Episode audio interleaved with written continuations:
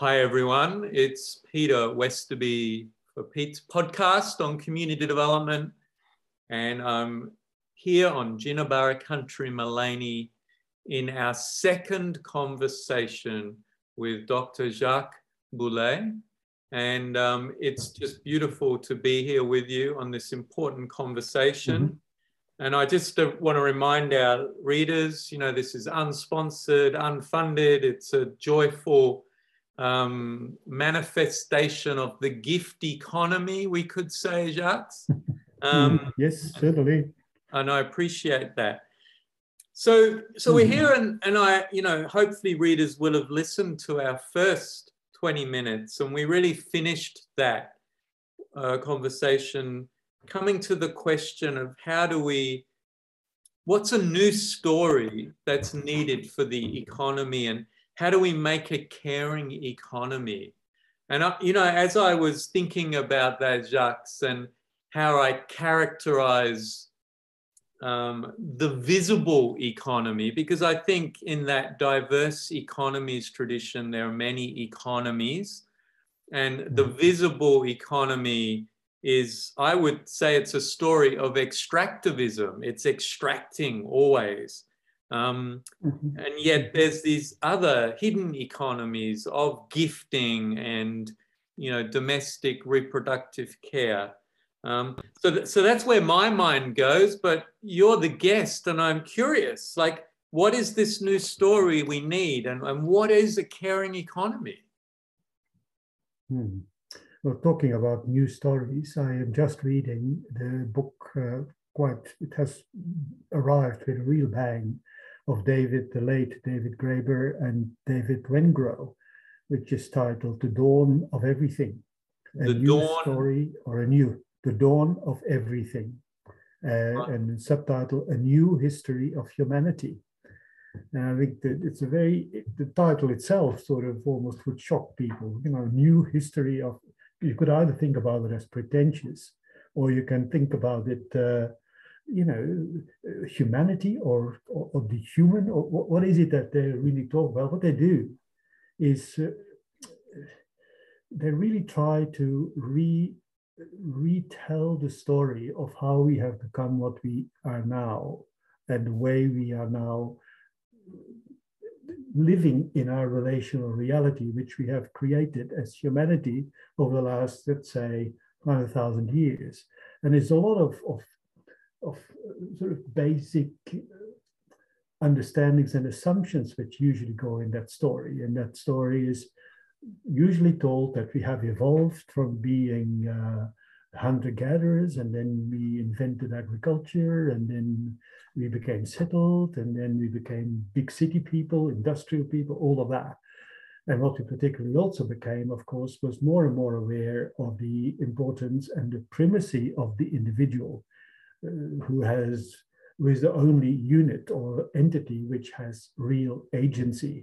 So that's sort of like how, particularly in our modernist ways of thinking about ourselves, how we have come to believe that that that our existence is about. Yep. And for those for those of us uh, who have been doing things about community, we too often say, well, and community is one of the victims of that process. You know, it was the hunter-gatherers and the, the, the, primitive ones who really lived community, needed it, were dependent on it, whereas we now sort of like have become independent of community, or so we think. So it's a just a really, really important book. And people like Chomsky and Solnit and Bregman, all my favorite, they have raving, raving accounts of it and reviews of it. So what it, what it really confirms for me is where we ended our last meeting uh, by, and that is that we do need a new story. And what those authors actually offer us is the, the elements of the new story, I think. So uh, rethinking community and and what we have lost in that process of becoming or evol of evolving uh, is for me really and, and therefore also looking critically at how we think about us as individuals as uh, units within the relational reality of, uh, of our existence with other humans and with what surrounds us as a, you know, as an ecology, as, as I said last time, as our oikos, our home, our household. How can we rethink that and move a little bit away from the solitary idea that it is the market relationship, which, which mainly decides how we, how we are to live and how we are to survive. So what I'm really trying to rethink is uh, how can we better understand our relating with one another, with ourselves, and with what surrounds us, and think about that in caring terms. And I understand caring not so much as a moral thing, but as the kind of way, it, it's a condition of living, as Pio de la Casa says. It's the condition of our living. Uh, that means we have come to understand care as a bit of a moralistic kind of, of, of, of undertaking, particularly in an individualistic society where you care particularly about yourself primarily. That's the first person, and it, too many times, the last person we think of when yes. we do things like what we have referred to as self care. So, how can we start thinking around caring as a condition of living mm. rather than a more which is a very different kind of way of thinking about it, I think. Sorry, I interrupted you. No, no, I was agreeing. Yeah, when I hear the word caring, I'm I'm thinking moral, I'm thinking mm-hmm. emotion, mm-hmm. you know, empathy. I'm thinking how the you know the powerful look after the less powerful. Um, yeah like that kind of but but i think you're you're you're characterizing it quite differently yeah yes absolutely it is it is a condition of survival rather than a moral obligation if we don't care we'll be gone it reminds me jacques I, I love mm-hmm. sometimes listening to the poet david Whyte. and um, yeah he, he, he said once in one of his lectures or, or you know, there's no such thing as a free lunch. Mm-hmm. And, right. and, you know, it's there true isn't. because, mm-hmm. you know, these conditions you talk about, there's community and people creating food and nature. It, nothing's for free. Yeah. Mm-hmm. That's right. Absolutely. And so, as relating, uh, that we are primarily, as I said last time as well, relating is our basic condition of living. And once we start to forget that, I figure that we have made the first step towards, uh, towards the destruction of our livability, to the, the, the structure of our existence, the, the destruction of, of, our, of our ways of being, uh, continuing to constantly think about the need for independence, for autonomy, without also understanding that we can't be autonomous unless we are living in an interdependence which sustains that autonomy.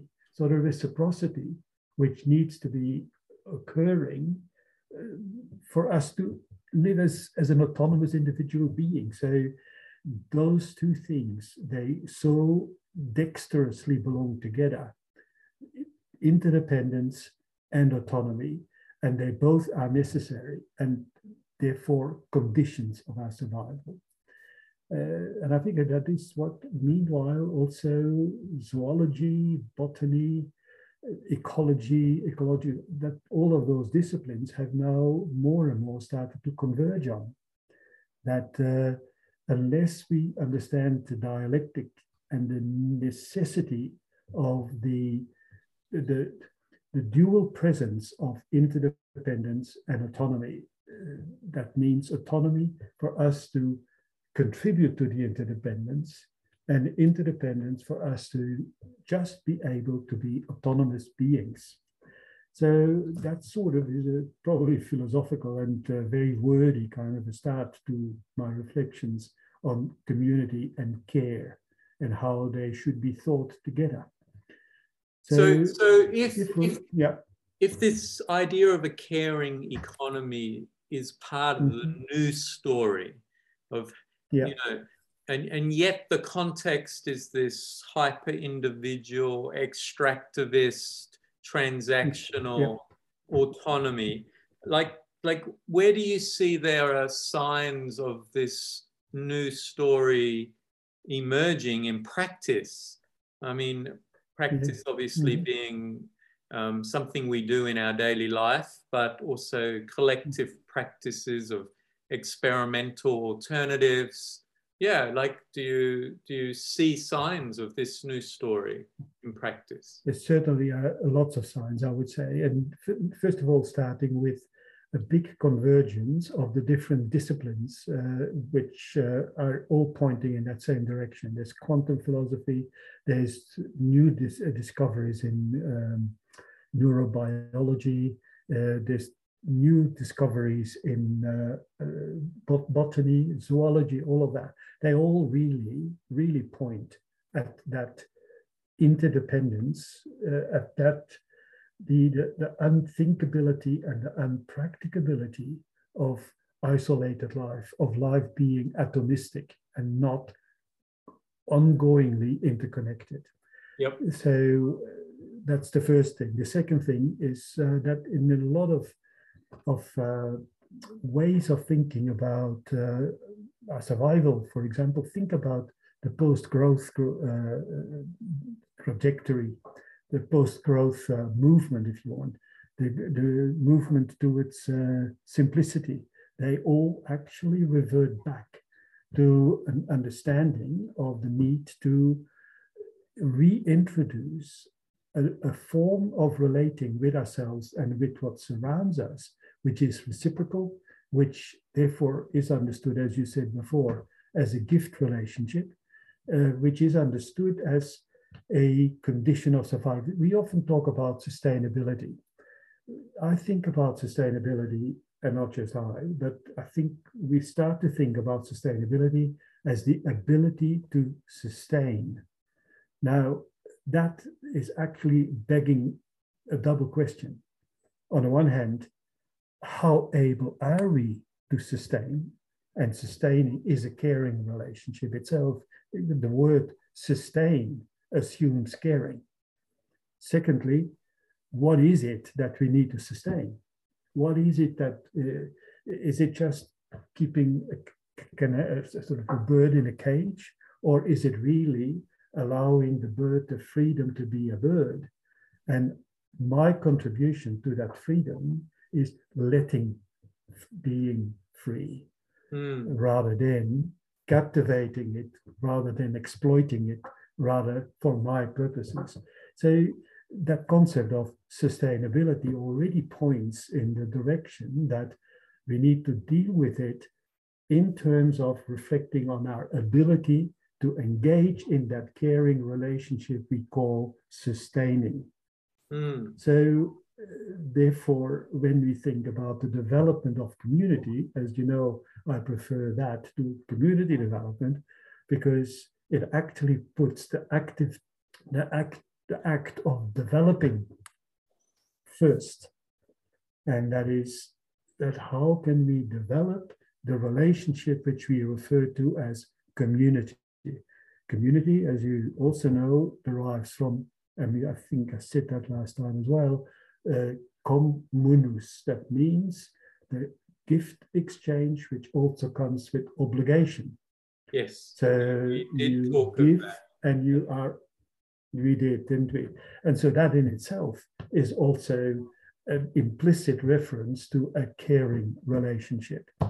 So can I the, can I come to this this thing yeah, yeah, because yeah, you know you and I have known each other for many years and I'm always Mm-hmm. conscious of community development and then yes Jacques prefers development of community and because we we what we're really suggesting here is to create a new story around economies economic sustainability mm-hmm. we can't be individual actors we need to be actors no. as interdependent networks of right. of people in relationship And this is, Yeah.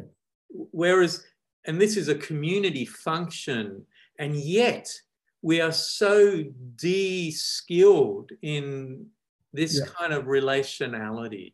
Uh, I, I often That's say right. that to people. We've been de-skilled in cooperation. We've been We are, we are. de-skilled in um, that that trust, obligation, gift relationship. Um, Mhm. Yeah. yeah, Yeah, particularly if you talk about trust, for example, where do we locate the capability to trust? Somewhere in the psychology of the person. Why don't you trust me? Kind of question we often ask. Uh, well, because of the fact that the relationship is not trustworthy.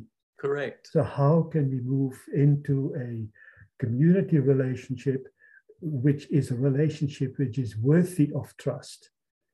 That means, therefore, our primary, our first attention needs to be looking at the quality of the relating rather than the psychological kind of way in which a particular person in a lifetime has learned to not trusting in whatever it is that is being offered or that is being so again it's also part of the way in which we have become so individualistic and and closing ourselves into around our own selves rather than trusting into the relating space. So i wanted to actually say a couple of things how what it is that with community and community care we need to address. We need to address how both in the community services and community work and social work areas and welfare work, how there has been a systematic and violent move away from, from capitalizing on the caring capability of people by the marketizing and the privatization of many of these organizations who are still referred to as caring relate uh, caring organizations like welfare organizations and so on. See, with the marketization of it, particularly in things like NDIS, that has robbed a lot of living communities from the capabilities they had to care for one another. It's now commercialized, it's privatized, and in so many ways, it doesn't work. So, So just for- than- For the international listeners, Hmm. the NDIS is our kind of social insurance program for people with disabilities. living with disabilities. Yeah. Yeah. That's right. And it has become installed something like five, six, seven years ago. Uh, the uh, government was warned to not actually eliminate all the volunteering which goes on, caring volunteering which goes on in the community, in our communities, in families, and all of that.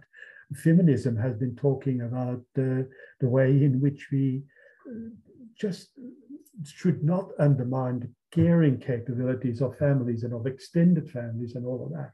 And many of the innovations which we come up with in our welfare programs or in our community service programs, they utterly undermine and and and you know just think simply about neighbors helping one another to get to medical appointments Yes. offering their, their, their help. Now you call Uber to get you there, and NDIS pays you for it or pays the Uber for it.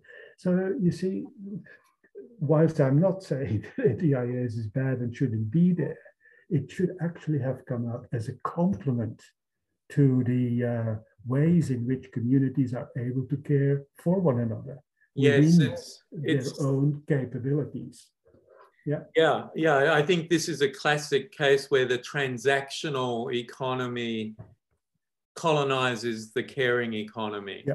And the that's unintended consequence. And I, I work in the space of palliative care, you know, and Mhm, it's mhm. very similar, Jacques. Like we're trying to Yeah. actually build a compassionate neighbors model Mm. and revitalize communities' involvement in people's end of life grief rather than it Mhm. all being a professional kind of uh, paid Mm. practice.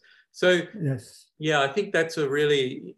We're coming to our end. It's 20 minutes, Jacques. Oh, so oh my goodness. yes, but I think that's good because that story of the NDIS is a very concrete example of Mhm, mhm. how uh, uh, the unintended consequence of government policy um, That's can correct.